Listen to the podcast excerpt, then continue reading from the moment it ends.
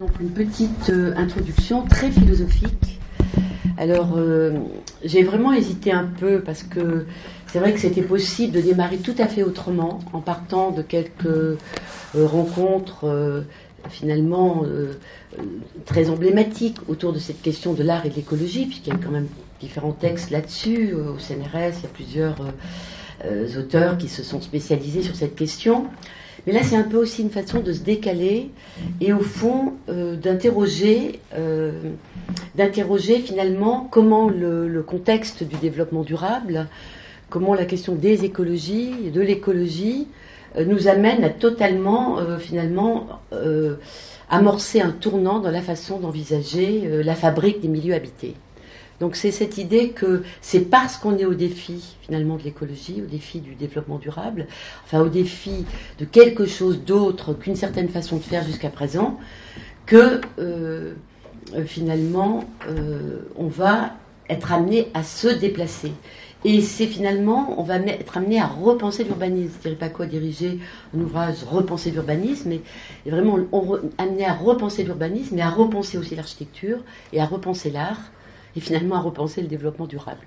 Voilà, c'est un peu euh, euh, cette, euh, cette ce défi au fond pour, pour, cette, pour cette matinée. Donc moi, mon intervention, finalement, je l'ai aussi construite en liaison, parce qu'on travaille beaucoup avec Frédéric Perlouzer, donc, qui se présentera, puisqu'on se présente chacun, hein, mais qui travaille beaucoup sur cette question de l'art et de, de l'architecture et du paysage, et donc qui aura, elle, euh, un vrai travail de fond sur la question du parcours artistique dans cette, dans cette donnée. Alors, euh, tout d'abord, euh, c'est assez court, hein, parce qu'au fond, il y a trois, quatre idées que je voudrais, voudrais communiquer, discuter avec vous. D'une part, cette espèce d'importance que prend tout ce qui concerne le latent, les latences. Euh, au laboratoire Zerfo, on essaie euh, de développer quelque chose autour de ces notions-là. Actuellement, les latences. Qu'est-ce que c'est que cette idée de latence? Et pourquoi ressurgit aussi fortement cette idée de euh, finalement qu'il y a des révélations des milieux? Les milieux sont à révéler. Les milieux et les formes de vie sont à révéler. Cette idée que quelque chose est à révéler, donc on a du mal à nommer en tant que tel, et on a du mal à révéler les milieux, puisque nous on travaille beaucoup sur la question des milieux habités. Et par rapport à tout un courant avec Augustin Berg qui est beaucoup sur euh, la mésologie, nous on est beaucoup plus sur la question de la transformation des milieux habités. Donc tout ce qui est évidemment à dimension aussi très politique euh, euh, de, de, ces données-là. Ce qui fait que, au fond, comment est-ce qu'on prend au sérieux le fait que se superpose, mais ne s'annule pas, un urbanisme de programmation, largement porté euh, par quelqu'un comme Colas, euh, se superpose un autre type de façon de fabriquer la ville qui partirait sur les notions de ménagement, ménager, ménager les milieux, ménager les lieux, ménager les personnes, ménager les êtres et aussi euh, finalement euh, ce qu'on appelle des fois un urbanisme de révélation, révéler. On révèle ce qui est latent, sinon on a besoin de le révéler. C'est que si on révèle quelque chose, c'est qu'il n'est il est pas manifeste. Il faut le rendre manifeste, même s'il est quelque part, euh, quelque part présent. Parce qu'en fait, les latences des milieux habités sont de différents ordres. Ce les, les latences des rythmes naturels, quelque chose qu'on redécouvre, mais très très très récemment. Hein, on fait un travail bibliographique très très précis. La résurgence, on pourrait dire, comme il y a de l'eau qui résurge, voyez, comme une source qui résurge, euh, la résurgence de l'idée de rythme naturel comme matière d'architecture, matière euh, d'urbain, matière d'existence, c'est quelque chose d'assez euh, nouveau qui est aujourd'hui maintenant largement partagé, fort heureusement. Mais c'est aussi les latences des mémoires les latences des mémoires, des mémoires individuelles et collectives. Donc on va renvoyer à la mémoire euh, des lieux, qui sont des mémoires géologiques, biologiques, euh, euh, qui, traversent toutes les strates finalement de, de, la création du monde, on pourrait dire. Mais en même temps, évidemment, on va la question des mémoires des hommes et le partage des mémoires est très très très très important dans cette idée d'une façon de faire milieu, de faire ville, de faire euh, société, en révélant finalement euh, les choses qui sont déjà là. Parce qu'en fait, ces latences qu'on voit mal. C'est un peu comme dans la psychanalyse, évidemment. Hein. On ne peut pas ne pas penser à cette idée de, Freud avec cette notion que, que c'est l'inconscient en fait qui mène nos existences euh, plutôt alors que ça ne se voit pas et qu'on pense même que ça n'existe pas. Voilà. Donc il y a une grande question sur finalement quelque chose qui relève d'une forme d'inconscient finalement des milieux, mais euh, des milieux naturels et humains et culturels, mais où finalement ces latences-là ont une puissance extraordinaire et qu'en fait, si on ne travaille pas avec ces latences-là, donc l'existant, le déjà là, son épaisseur, consciente et inconsciente, eh bien, euh, euh, on va avoir, on va avoir euh, des, catastrophes, en fait, de la rencontre des choses. Et finalement, il s'agit de déceler ces puissances d'énergie, mais aussi, il, il sait les déceler pour mieux s'allier avec elles. C'est pour s'allier avec les forces en place, et pas simplement être euh, un Deus ex machina, une espèce de, de démurge, hein, qui est évidemment la grande tentation faite de toutes les disciplines, d'une certaine manière, et de, l'humain tout court. Alors, il y a une question, une direction, vous voyez, par rapport à cette question des latences, euh, des latences en fait des milieux habités, et qui sont des latences naturelles et culturelles extrêmement puissantes, et qui relèvent d'une forme d'inconscient, en fait, euh, collectif. C'est une direction que je voudrais souligner pour, euh, pour, euh, pour ma part, qui m'apparaît particulièrement significative et qui amène à, se demander, face à la question du développement durable et, de l'écologie, comment vont se rencontrer les sciences, l'art et finalement la fabrique des établissements humains. Parce qu'en fait, le défi de l'écologie comme du développement durable, c'est comment finalement traiter aussi toutes ces connaissances euh, qui se sont accumulées avec euh, le savoir des hommes et qui manifestent évidemment euh, tout ce qui n'est pas connu, mais aussi tout ce qui est indispensable à mobiliser pour une intervention responsable. Donc il y a quelque chose là qui est en jeu et donc un paradoxe majeur, parce que finalement l'art c'est une expression d'un autre ordre que la question du savoir. Donc que veut dire cette alliance lorsqu'on est dans l'écologie, de, de la science et de l'art? Ça, c'est moi la question qui me, perturbe, qui m'intéresse, qui me fascine, mais qui aussi me pose question. Parce que hier, on a eu l'occasion de visiter euh, le domaine de Chamarande avec euh, les étudiants de l'école spéciale d'architecture et Frédéric Pelouzer qui nous avait organisé cette euh, visite et cette rencontre avec ce domaine. Et c'est évident qu'on voit bien comment la science des lieux et, l'art sont convoqués, mais en même temps, l'art peut se prendre au piège de quelque chose qui n'est plus de l'art. C'est-à-dire, il va, expliquer, il va devenir une espèce d'expliquant de ce que c'est que l'inondation, d'expliquant ce que c'est que euh, une plante qui pousse, d'expliquant euh, finalement beaucoup de choses. Mais on se demande finalement qu'est-ce que, qu'est-ce que ça fait à l'art aussi, finalement, euh, euh, cette euh, révolution, on peut dire, naturelle. Alors, il y a donc, donc je me suis, j'ai cherché pour essayer de faire quelque chose de nouveau, parce qu'au fond, je me suis dit, je vais reprendre finalement, j'ai beaucoup travaillé sur ces questions-là, d'une manière ou d'une autre, parce que moi, je travaille sur la question d'habiter depuis toujours, et donc, voilà, le rapport entre nature et culture est tout le temps là, forcément. Mais j'ai cherché à faire quelque chose que je n'avais jamais fait.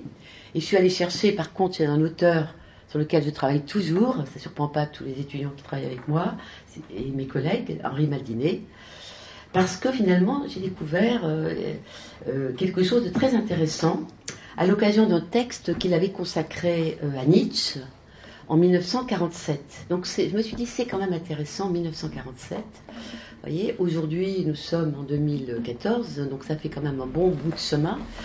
Et quand on regarde les derniers textes de Maldiné, je ferai une petite citation d'un de ces derniers, d'une, parmi ces derniers textes, on va voir que euh, cette question-là, elle est tout à fait centrale, et c'est la question de l'art. Chez Maldiné, c'est la question de l'art.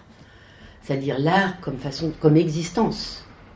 L'art comme existence, c'est-à-dire exister, en art, quelque part exister comme art, exister, quoi, coexister. C'est la question. Alors évidemment, par rapport à tout ce qu'on voit écrit aussi sur le durable, et dans toute une science du durable, bah, vous comptez les existences, elles ne sont pas nombreuses. Je suis un peu critique parce que je pense qu'effectivement, on a un grand oubli euh, du côté, euh, finalement, de la philosophie. Et alors Henri Madinet, dans cette conférence consacrée à Nietzsche, qu'il fait au Centre de culture de l'amitié française à Paris, euh, note que Nietzsche s'est appelé lui-même le premier philosophe tragique.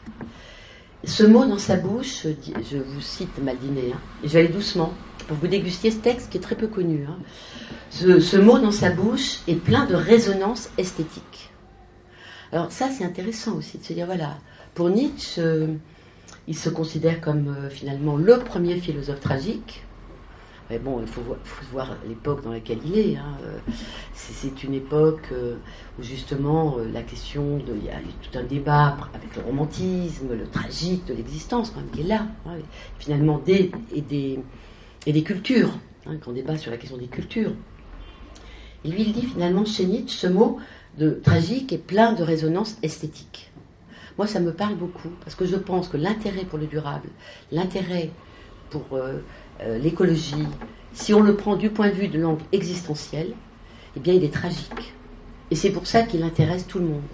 C'est parce qu'il met en cause des questions de vie et de mort, parce que tragique, c'est ça. Hein. c'est euh, la question de la vie et de la mort. Donc nous considérons, dit Madinet, il parle de Nietzsche, nous considérons sa pensée comme il a lui-même considéré toute pensée. La tâche à laquelle ce livre téméraire, la naissance de la tragédie, osa le premier se mesurer, fut de considérer la science sous l'optique de l'artiste et l'art sous l'optique de la vie. Quand même intéressant, oui. Madinet, 47. Il il nous demande de relire Nietzsche et en particulier la naissance de la tragédie toute cette, bataille, on peut dire, entre, entre Dionysos euh, et Apollon. Finalement, l'ordre et finalement euh, Dionysos, dieu de la nature sauvage, hein, et, de la, et de la nécessité de s'ensauvager pour euh, la culture à certains moments, pour finalement casser un ordre qui le fait tourner en rond et qui l'enferme. Et donc, il insiste sur le fait que, voilà, euh, c'est considérer la science sous l'optique de l'artiste et l'art sous l'optique de la vie. Pour moi, la question de l'art, euh, finalement, euh, au défi de l'écologie, et l'existence au défi de l'écologie, c'est ça. Hein. c'est qu'on est obligé de penser à la fois la science, la vie et l'art. Hein, l'art de l'homme, quoi. Donc, c'est quelque chose d'extrêmement puissant que nous dit Maldini avec des mots extrêmement simples. Et il poursuit et je voudrais bien lui emprunter et garder finalement ce mot-clé pour moi de cette intervention. C'est la notion de la superposition de ces deux optiques. C'est-à-dire que ce qui est intéressant, c'est de la superposition. Ce n'est pas l'équivalence.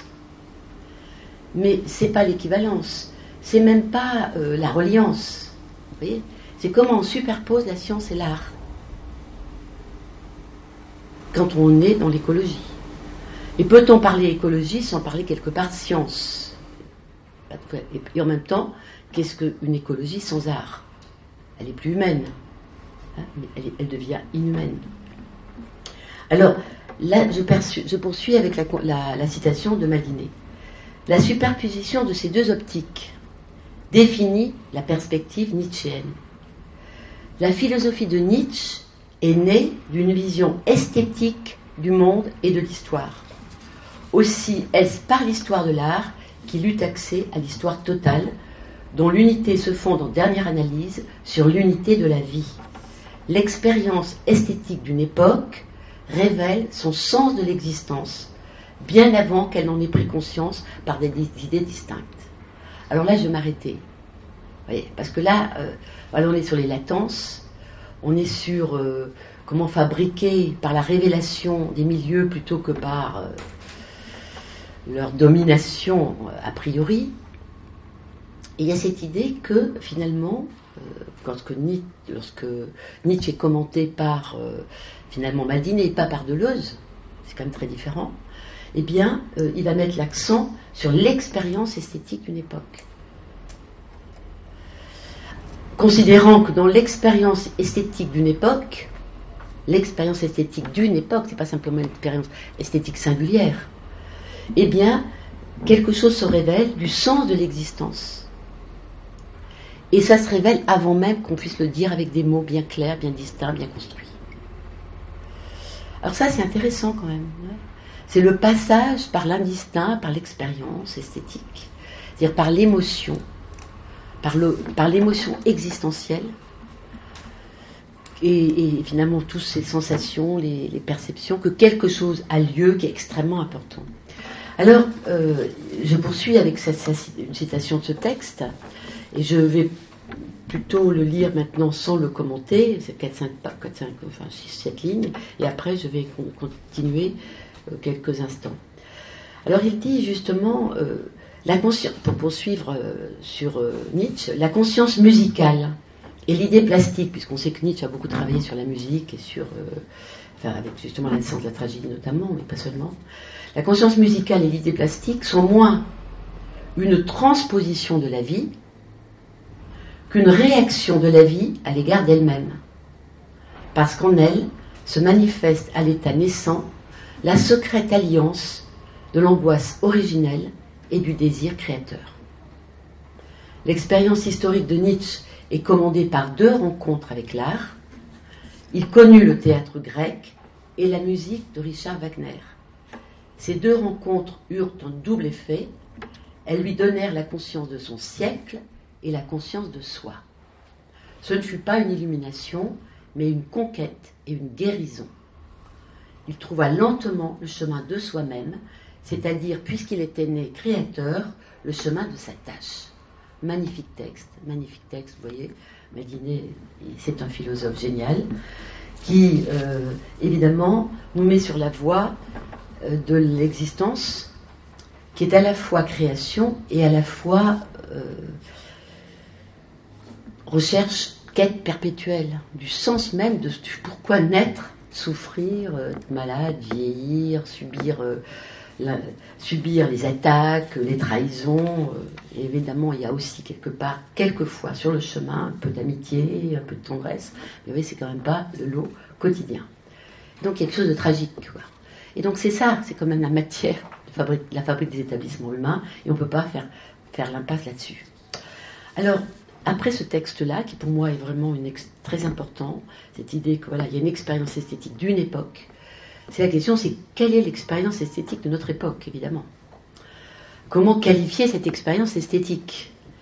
Euh, On ne peut pas simplement dire qu'on a un rapport avec la nature, hein, ça ne suffit pas, évidemment. Il faut bien qu'on ait quelque chose d'autre, de beaucoup plus important, de plus puissant, comme a pu faire le Nietzsche, c'est vrai, à propos euh, du théâtre grec. Euh, et alors Madinet, finalement, 40 ans plus tard, à l'occasion d'une rencontre qui portée sur nature et cité, euh, il va mettre l'accent sur, pour lui, une grande question, c'est la question des rythmes. Que le secret, finalement, le secret, quelque part, de l'existence de l'homme et de sa quête de soi-même, de sa rencontre de soi au monde, d'être au monde, puisqu'il est très, très, un grand lecteur, euh, un grand lecteur de, de Heidegger.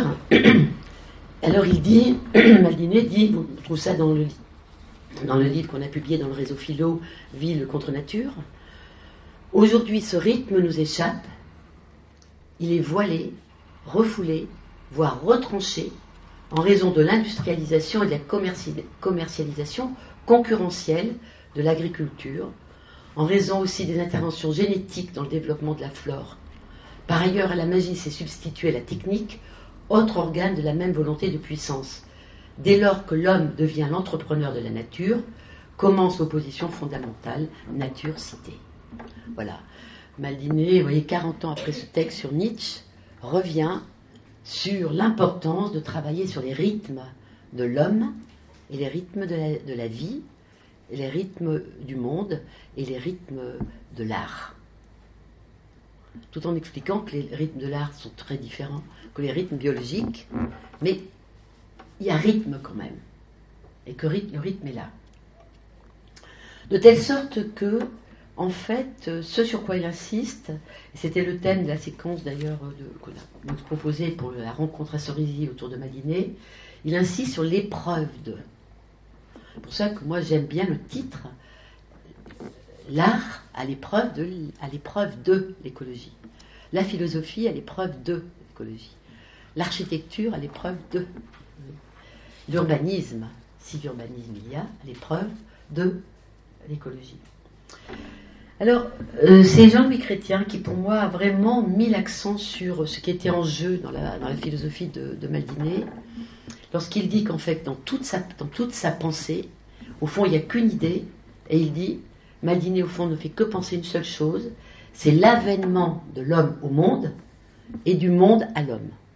Alors je répète, parce qu'elle est bien trouvée, cette phrase de Jean-Louis Chrétien, c'est l'avènement de l'homme au monde et du monde à l'homme.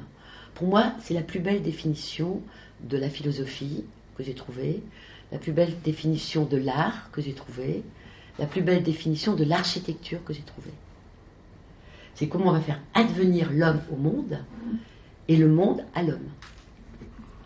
Voilà. Et donc, ça, on trouve cette, citation de Jean-Louis Chrétien et son texte dans, dans un texte, dans un, ouvrage qui s'appelle euh, Henri Maldinet, Une phénoménologie de l'impossible. Enfin, voyez, je voulais simplement attirer l'attention sur une chose. C'est que l'œuvre artistique, moi je pense que ça existe toujours, que ça traverse les siècles, ça n'a pas disparu. On parle de la mort de l'art, on parle de la mort de tout, on parle de la mort de. Je pense que la mort de l'homme, la mort de, Dieu, la mort. On existe, quoi. La mort de l'existence, non. On existe. Et l'œuvre artistique a une puissance d'ouverture esthétique et politique. Si on parle d'art, s'il y a cette recherche même de la science vis-à-vis de l'art, c'est qu'il y a quelque chose dans l'art qui ouvre. C'est ce que dit Maldiné. Quand il y a art, quel qu'il soit, l'art musical, l'art poétique, l'art euh, architectural, l'art urbain, euh, et l'art, de faire, euh, l'art, il y a quelque chose qui s'ouvre, qui est une ouverture esthétique et politique. Et cette euh, idée qu'il y a quelque chose qui, euh, sur le chemin du coexister, euh, c'est vrai que je pense qu'il est fondamental de faire un petit détour par Anna Arendt, qui elle aussi interroge l'œuvre d'art. Et qui nous explique que l'œuvre d'art, elle dure. Et pourquoi est-ce qu'elle dure l'œuvre d'art? Pourquoi elle dure l'œuvre d'art? Quelqu'un va répondre à part ceux qui le savent directement, parce qu'ils travaillent dessus. Pourquoi l'œuvre d'art, elle dure? D'une durabilité qui n'est pas tout à fait celle à laquelle euh, on est des fois un peu conditionné, même largement conditionné. Pourquoi ça dure l'œuvre d'art? Personne ne veut m'aider à faire mon cours. C'est pas sympa. Pourtant, je reconnais plein d'étudiants, ils sont pas sympas. En fait, euh, Anna Arendt, elle dit que l'œuvre, elle dure parce qu'elle a le pouvoir de rassembler. Pourquoi le texte de Maldiné dure C'est parce qu'il peut nous rassembler vis-à-vis de la question qu'on se pose. En tout cas, moi, je le pense. Pourquoi est-ce qu'on commande des textes? Pourquoi est-ce qu'on revoit des œuvres? Pourquoi est-ce qu'on refait des rituels? Parce que ça rassemble. L'œuvre, il y a œuvre lorsqu'elle a le pouvoir de rassembler. Et Anna Arendt, euh, euh, elle, travaille sur justement ce qui fait œuvre, ce qui résiste au temps, dans le sens qu'elle a le pouvoir de rassembler, et elle nous dit que dans les temps sombres, dans les temps euh, sombres du point de vue politique et sociétal, qui est le temps dans lequel nous sommes, profondément, eh bien, il y a des possibilités d'oasis. C'est un texte qu'on a fait avec Benoît Goetz, cette idée qu'il y a des possibilités d'oasis chez Anna Arendt, les trois oasis qu'elle a repérées pour que l'homme vive malgré tout, c'est l'amour, c'est interdit en général parmi les scientifiques, mais bon, j'espère qu'ils sont quand même des fois amoureux. L'amour, l'art et la pensée. Et la pensée, ça se partage. Il y a un problème souvent euh, dans la discipline universitaire, c'est de penser que la pensée, ça ne se partage pas, ça se réserve à ceux qui sont dans cette discipline, Alors que la pensée, ça se partage. C'est ce qui va nous permettre finalement d'advenir au monde collectivement, pas simplement individuellement. Alors voilà, en conclusion, je fais une conclusion, c'est dernière remarque, c'est que, au fond, j'avais écrit un, texte tout à fait autre hein, sur le défi éthique, esthétique et politique de la nouvelle art habité, donc j'avais bien quand même travaillé avec des citations, tout ça, et je m'étais appuyée sur euh, finalement euh, des réflexions de de l'eau dans, Paris Essai de sociologie, qui était paru dans les années 52-64, euh, des travaux qu'il avait menés dans entre 52 et 64 et où il insistait sur l'importance de l'espace des idées. Il disait, euh, il faut lire, pour ceux qui travaillent sur Paris, il faut lire son l'eau et ce texte, je pense à Anna notamment, euh, euh, Paris et cette sociologie. Pourquoi? Parce que, qu'est-ce qu'il dit? Il dit qu'en en fait, il faut, il, y a un nouvel, il y a un autre élément, il y a un autre élément, l'espace des idées. L'espace des idées, c'est un élément, c'est un troisième élément de l'espace, dit-il qui est finalement l'idée que se font les groupes et les personnes qui évoluent, l'idée qu'ils se font de l'espace dans lequel ils évoluent.